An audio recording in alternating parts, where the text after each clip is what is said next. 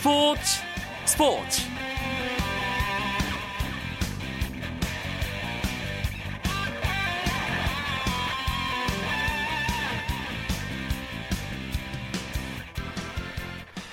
청취자 여러분 안녕하십니까? 스포츠 스포츠의 아나운서 한석준입니다. 아, 늘 제가 신나는 목소리로 인사를 했는데 오늘은 별로 신이 나지 않습니다. 아마 여러분도 비슷한 기분일 거라고 생각을 하고요 기적은 일어나지 않았습니다. 아, 신랄 같은 희망에 모든 것을 걸고 그래도 좀 벨기에전에서는 좀 멋진 힘찬 열심히 그런 경기를 했지만 16강행 티켓은 우리 한국 축구의 것이 아니었습니다.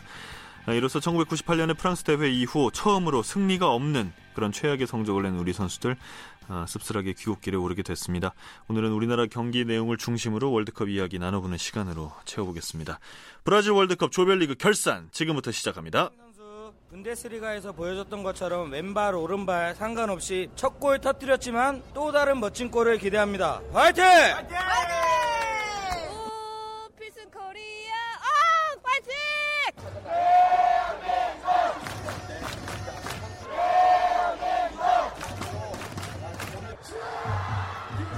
아, 이렇게 거리 응원을 우리가 열심히 했습니다. 이 소리를 다시 들으니 다시금 이렇게 울컥하니 화가 치밀어 오르는 느낌인데요. 우리나라 축구 대표팀 오늘 어, 벨기에전을 끝으로 브라질 월드컵의 일정을 마무리했습니다. 최종전에 좀 많은 점수 차로 이기면 16강행이 가능했고요. 그렇지 않더라도 최소한 승리라도 해줬으면 하고 바랬었는데 그런 신락 같은 희망은 이루어지지 않았습니다.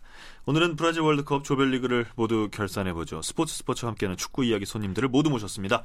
스포츠 서울의 김현기 기자 나오셨고요. 안녕하세요. 네, 안녕하세요. 스포츠 조선의 이건 기자 역시 함께합니다. 네, 안녕하세요. 그리고 월간 축구 전문지 포포투의 배진경 기자도 자리해 주셨습니다. 어서 오십시오. 안녕하세요. 어떻게 보셨습니까, 김 기자님? 아, 사실 뭐 큰 기대 안 하고 예, 네. 마음 비워 비웠다고 생각하고 봤는데 네, 또 이렇게 끝나니까 또 허탈하네요. 예. 그렇게 말입니다. 특히나 이렇게 성적이 안 좋게 끝나면 월드컵 끝날 때마다 이제 마음이 좀 착잡해진 건 사실인데 네, 이렇게 성적이 안 좋게 끝나니까 더 아쉽습니다. 그러게요. 야, 목이 다 쉬셨어요. 네. 아, 저도 기대 안 한 건 마찬가지인데 그래도 지니까 열받네요. 자, 이건 기자님. 뭐 저도 마음이 그렇게 좋지는 않습니다. 근데 이제 조금 이제 좀 재밌는 게 차라리 홀가분하다는 느낌을 좀 많이 받았습니다. 그래요. 어, 그러니까 월드컵 하기 전에 뭔가 네. 좀 찜찜했었거든요. 어떻게 보면 어, 다른 나라 감독이라 다른 팀들은 한 3년, 4년 동안 준비했었는데 음. 우리는 그 4년간의 기간, 그러니까 2010년 이후에 4년간의 기간 동안에 감독이 세 번이나 바뀌고 네. 그리고 지금 홍명보 감독도 얼마 못했었고 한 1년 정도 남짓 못했는데 어떻게 보면 그 정도의 짧은 준비 기간으로 과연 좋은 성적을 낼 수 있을까? 음. 라는 약간의 좀 의구심, 뭐 약간의 좀 찜찜함이 있었는데 차라리 1무 2패를 하면서 깨끗하게 지고 깨끗하게 실패하고 다시 시작하면 된다라는 그런 좀 후련함일까요? 물론 이제 좀 좋게 해석을 하고 긍정적으로 생각을 하려고 하다 보니까 이런 마음이 결국 득도의 뭐 경지라고 해야 될까요? 거기까지 왔다라고 볼 수는 있겠죠. 살이 나오시겠어요. 배 기자님. 예, 뭐 저도 마찬가지로 사실 어느 정도는 기대를 많이 기대감을 많이 내려놓고서 이제 경기를 보긴 했는데 네. 상황 자체가 우리의 경기 말고 저쪽에 그 알제리와 러시아의 경기 상황이 혹시라는 그 어떤 기적을 연상할 만한 어떤 상황으로 좀 전개가 되니까 뭔가 우리가 또 그 드라마틱한 승부를 내지 않을까라는 기대감이 어쩔 수 없이 생겼던 것도 사실이고요. 막상 이렇게 끝나고 나니까 이, 이걸로 끝나는 게 아니라 혹시 우리가 다음 대회에는 연속적으로 나갈 수 있는 팀이 될 수 있을 것인가에 대한 아. 걱정도 문득 생기더라고요. 그게 그러- 음. 지금까지 우리가 8회 연속이어서 너무 당연하게 생각을 했는데, 아, 과연 우리가 다음 대회는 이 무대를 기약할 수 있을까라는 그 일말의 불안감이 좀 생겨서, 음. 어, 마음이 좀 허했습니다. 그렇군요. 그 정말 초반에 그 러시아 코코린 선수였죠. 한 골을 넣는 바람에 저희 화면 하단에 러시아 알제리 1대0 나오니까 어, 너무 기대가 되는 거예요, 마음이. 저 우리만 잘하면 되는 상황이 아, 정말로. 되었었으니까. 그, 예. 그 게다가 그 타이밍쯤에는 우리 공격이 굉장히 활발했지 않습니까? 아, 참 정말. 정말 16강행에 대해서는 가- 사실 가능성 굉장히 낮았었습니다. 아, 그런데 경기 뚜껑을 열고 보니까 정말 그 순간에 에, 제가 괜히 지금 너무 화내는 거죠. 김 기자님, 좀 그 순간에 좀 기대하셨죠?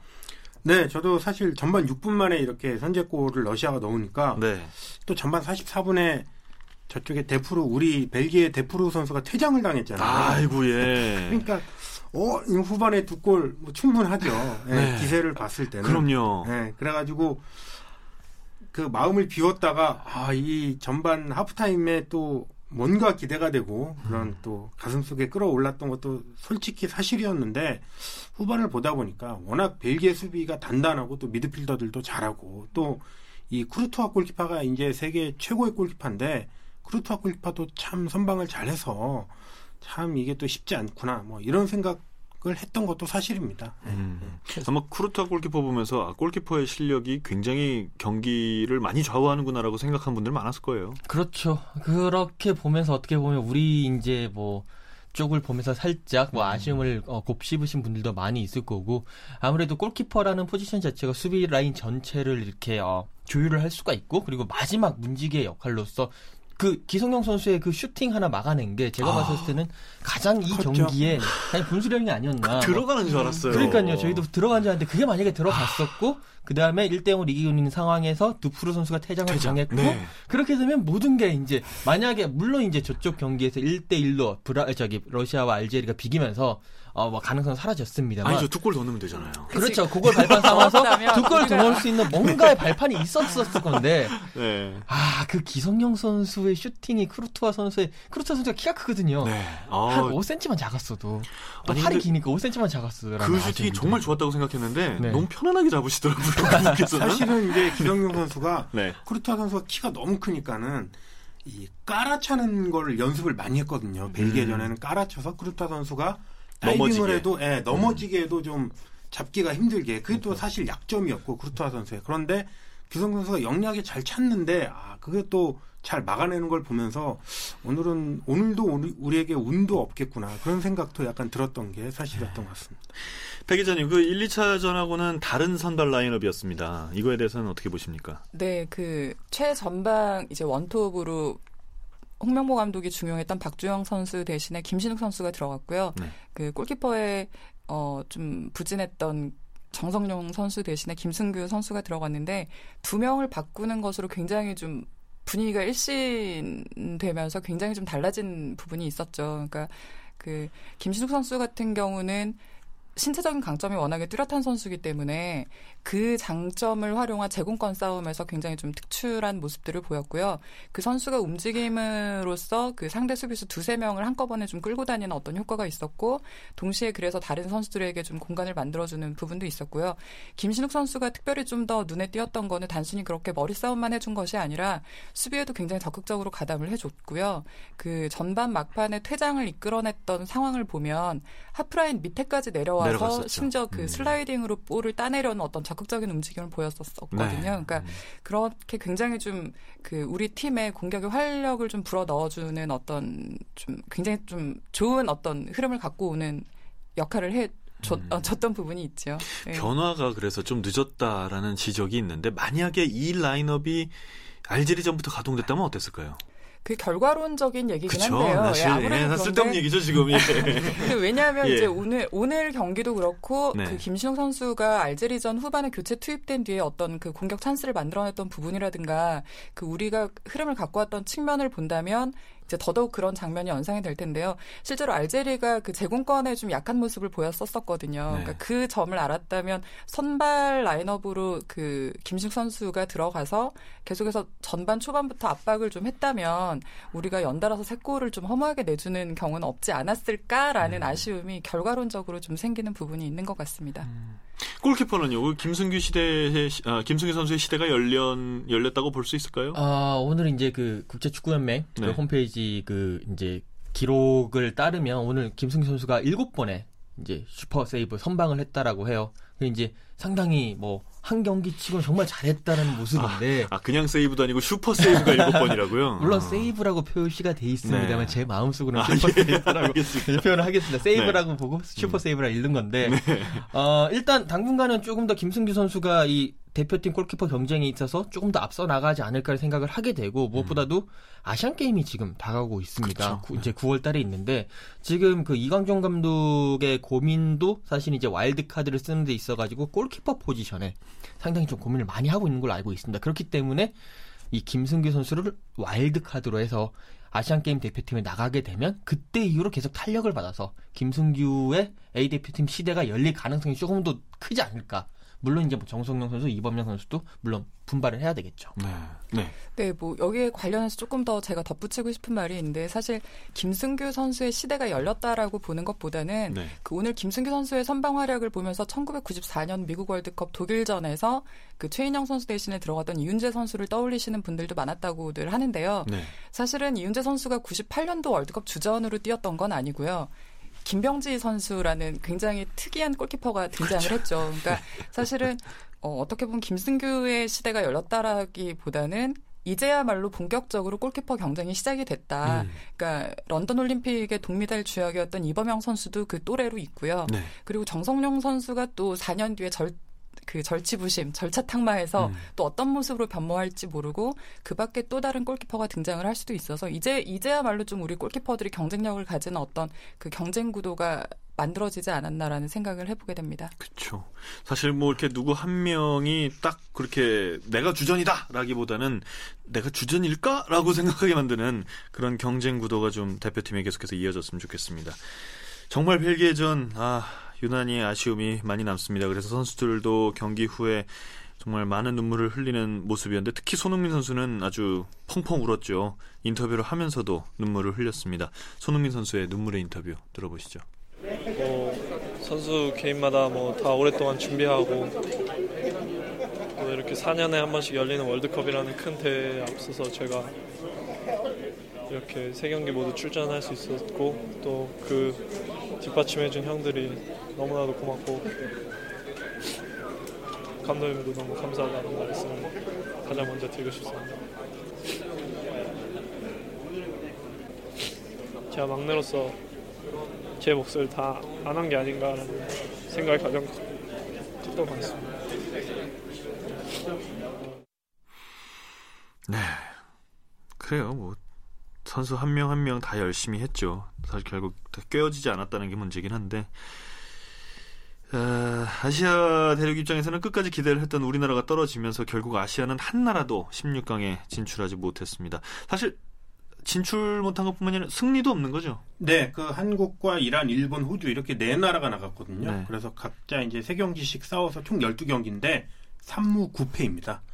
호주가 3전 전패고. 근데 차라리 호주는 잘했어요. 왜냐면은 네덜란드하고 2대 3, 이 네, 네덜란드한테 2대 3으로 졌을 때 그 경기 멋있었어요. 정말 잘해서 박수를 예. 많이 받았거든요. 받을만 정말 훌륭한 했어요. 패자라는 네. 소리를 들었는데 오히려 일무씩 거둔 일본과 한국, 이란은 정말 맥없는 축구로 물러나서 글쎄요 세계 축구 관계자들이 보면 이거 아시아 너무 티켓이 많은 거 아니냐 한국, 일본, 이란 이런 나라들은 매번 나오니까 네, 음. 그런 생각할 것 같은데 아, 간단하게 제가 요인을 분석하면 일단 아시아 축구가 스피드에서 상당히 떨어집니다. 예, 이번 축구는 점유율 축구에서 속도 축구로 바뀌는 역습 축구로 바뀌는 그런 어, 상황이었는데 어, 예전에는 아시아 축구가 이 순간 스피드, 민첩성, 빠르, 빠르, 빠른 축구 이런 게 강점이 있었는데 이제는 유럽이나 아프리카 선수들이 여기에서 아시아 선수들을 어, 압도하고 있거든요. 거기에 우리는 너무 뒤졌고 공격수가 느리니까 상대 수비를 못 뚫고 또 수비수가 느리니까 상대 공격수에게 어, 상대 공격수를 저지하지 못하는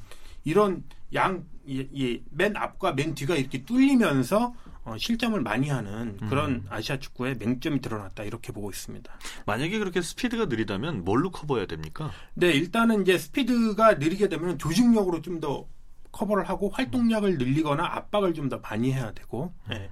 그 아니면은 좀 더 수비에 있다거나 수비에서 공격으로 한 번에 나가는 이런 부분 전술을 좀 더 완성하고 다듬어야 했는데 일단 어, 아시아 선수들이 기본기 자체가 떨어지는 데다가 뭐 한국 같은 경우는 어, 감독이 중간에 계속 계속 바뀌면서 그런 조직력인 완성도가 떨어졌죠. 이란 같은 경우도 수비만 하다가 물러나는 그런 경우가 됐고 어, 아시아 축구가 좀 더 발전하기 위해서는 개인기도 좋아야 되고 그다음에 부분 전술 같은 거를 많이 만들고 그다음에 압박하는 능력, 체력을 좀 더 길러서 어, 상대의 그런 어, 빠른 축구를 우리가 이제 많이 뛰는 축구로 좀 제압해야 하지 않을까 그렇게 생각이 되네요. 자, 금요일 밤에 스포츠 스포츠 16강 행이 좌절된 홍명보호 대한민국의 브라질 월드컵을 결산하고 있습니다. 아, 스포츠 서울의 김현기 기자, 스포츠 조선의 이건 기자, 월간 축구 전문지 포포투의 배진경 기자와 함께하고 있습니다. 쳤다 하면 홈런이고 슛 골이고 만남의 드라마 그것이 바로 그것이 바로 손에 잡힌 우승 트로피 목에 걸린 그 배달 너와 내가 하나 되는 그것이 바로 그것이 바로 그것이 바로 꿈꾸던 스포츠. 꿈꾸던 스포츠. 꿈꾸던 스포츠. KBS 1라디오 이광용의 스포츠 스포츠 네, 뭐 일단은 오늘 경기는 뭐 선수들이 그 스타팅 라인업에 두 명의 선수가 바뀌면서 상당히 공격에서 또 수비에서 좋은 변화가 있었고 이 두 명의 선수가 새로 들어오면서 팀에 상당히 좋은 활력을 불어넣어줬고 또 상대 한 명도 퇴장시킬 수 있는 이유가 됐고. 그래서 물론 1대0으로 졌기 때문에 상대가 상당히 경험이 많고 지능적으로 경기를 해서 졌지만 그래서 아쉽지만 기본적으로 오늘 경기 자체만 놓고 본다면 어 상당히 뭐 칭찬할 부분도 있는 그런 경기였다고 생각합니다. 아, 이영표 해설위원이 오늘 한국전 중계를 마치면서 월드컵은 경험하는 곳이 아니라 실력을 증명해 보이는 곳이다. 이런 얘기를 했는데 그 말이 참 와 닿았습니다. 맨날 질 때마다 아 뭐 좋은 경험 됐습니다. 좋은 경험 됐습니다. 근데 언제까지 좋은 경험 얘기할 수는 없지 않습니까? 다시 말하면 우리가 보여 증명해낼 실력이 없었다는 뜻이죠. 백 기자님 어떻게 생각하세요? 예, 뭐 냉정하지만 그 말이 정말 정확하게 맞는 말이고요. 예, 그 저희가 이번에 어떤 점이 부족한지가 어, 낱낱이 드러나는 그런 무대였다고 생각을 하고요. 그다음에 앞에서 김영기 기자가 잠깐 언급을 했는데 그 스피드도 역시 그 체력이 좀 뒷받침돼야 되는데 이번 경기를 보면서 한국 선수들한테 느꼈던 가장 좀 약점이었다고 생각이 되는 게 90분을 뛸 수 있는 체력이 유지가 되지 않는 부분 그런 거는 특히 우리가 개인 기량이 떨어지는 부분에서는 압박과 조직력으로 우리가 유지가 돼야 되는 부분이 있었는데 그 압박과 조직력이 사실은 체력이 있, 있어야지만 가능한 부분인데 90분을 버티는 것조차도 좀 힘들어하는 부분들이 많이 보여서 이 부분이 좀 더 보완이 돼야 될 것 같고 어, 굳이 언급을 하는 거는 아무래도 이제 해외파 선수들이 많아지면서 그 선수들 전체적으로 컨디션을 유지하고 관리하는 측면이 좀 어, 중요하게 부각이 되는 것 같아서 이 부분은 한 번쯤 짚어야 되는 부분이라고 생각을 합니다. 네. 자, 우리나라의 브라질 월드컵은 이렇게 끝났습니다. 하지만 2014 브라질 월드컵 대회 자체는 사실 지금부터 하이라이트에 돌입을 합니다. 16강 대진이 모두 나왔는데 이 기자님 좀 네. 정리를 해주시죠. 이제부터 재밌는 이제 16강 전 사실 월드컵만으로 보면 이제부터 시작이죠. 그럼요. 예. 뭐, 이제 어뭐 단두대 매치라고 해야 예, 될까요? 이제 지면 떨어지는 우리나라처럼 이제 준비 안 된 팀들 다 가고 그렇죠. 준비된 팀들끼리 나와서 그렇습니다. 네. 어, 일단 브라질과 칠레가 격돌을 합니다. 그리고 또 콜롬비아, 우루과이가 또 격돌을 하죠. 남미 팀 네 팀이 격돌을 해서 두 팀은 어. 떨어지게 됩니다. 네.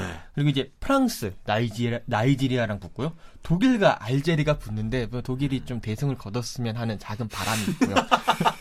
그리고 이제 4대 2 어때요? 4대 2. 아 4대 2도 괜찮고 저 5대 0 정도도 뭐 적절하게 골 내주는 것도 아까운. 네. 그리고 이제 어, 네덜란드가 멕시코와 맞붙습니다. 그리고 이번 대회 돌풍의 팀이죠. 코스타리카가 또 그리스와 격돌을 하고요. 아, 리오넬 메시의 아르헨티나가 스위스와 맞붙습니다. 그리고 마지막으로 벨기에가 미국과 8강 진출을 놓고 격돌하게 됩니다. 아니 16강 대진의 8경기를 쭉 들어보니까 어, 이 팀이 확 이길 것 같다라고 예상되는 경기 몇 개 없네요. 그렇죠. 뭐 저 개인적인 바람, 그러니까 예상으로는 아르헨티나 정도 그리고 또 이제 뭐 네덜 아 네덜란드도 좀 만만치는 않겠어요. 멕시코라는 팀 자체가 멕시코도 상당히 나쁘지 네, 않죠. 강팀이고 또 음. 브라질도 자, 자칫 잘못 방심하다 보면 칠레도 또 지금 상당히 강한. 구슬이거든요. 네. 그러니까 이제는 방심은 없고 무조건 100% 전력을 다해야 되는 그런 어, 대진이라고 볼 수가 있겠죠. 세계적인 스타들의 희비도 많이 엇갈렸죠. 예, 뭐 일단 그 이 시대 최고의 의 스타 자리를 놓고 항상 라이벌 구도를 이루고 있는 그 메시와 호날두 선수의 희비가 극명하게 엇갈렸는데요.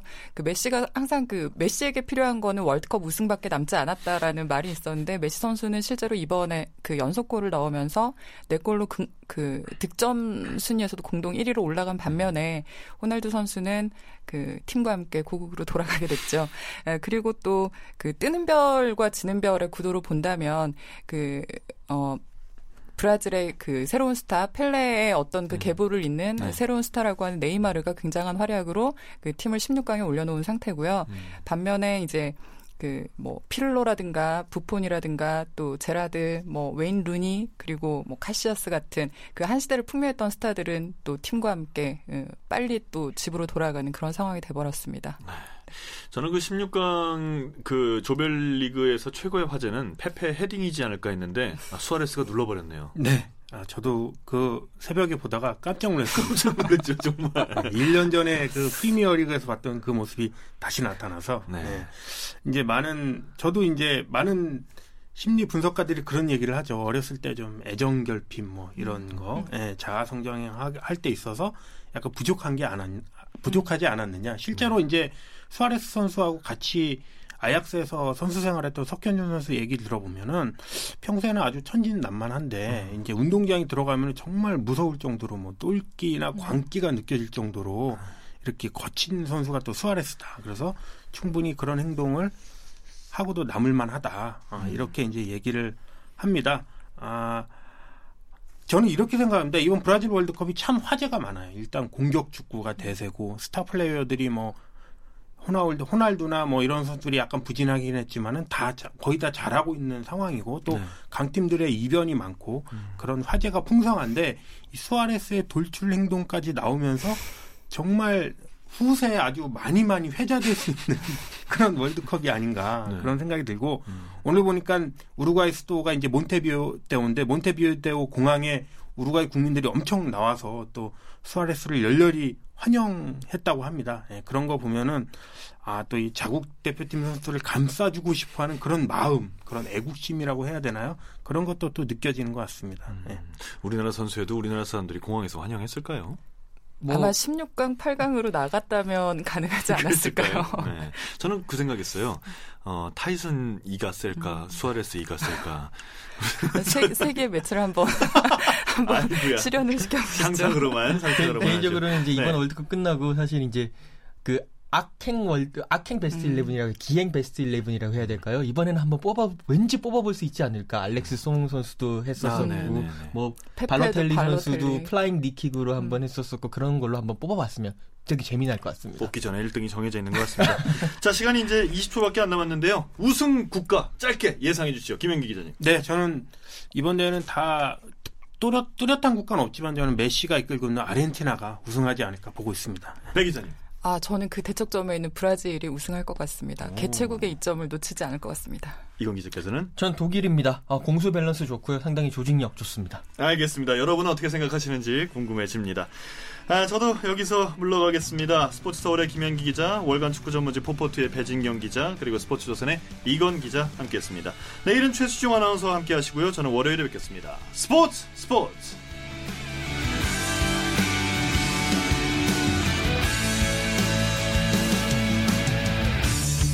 The sun goes down in front of me, reminds me where I wanna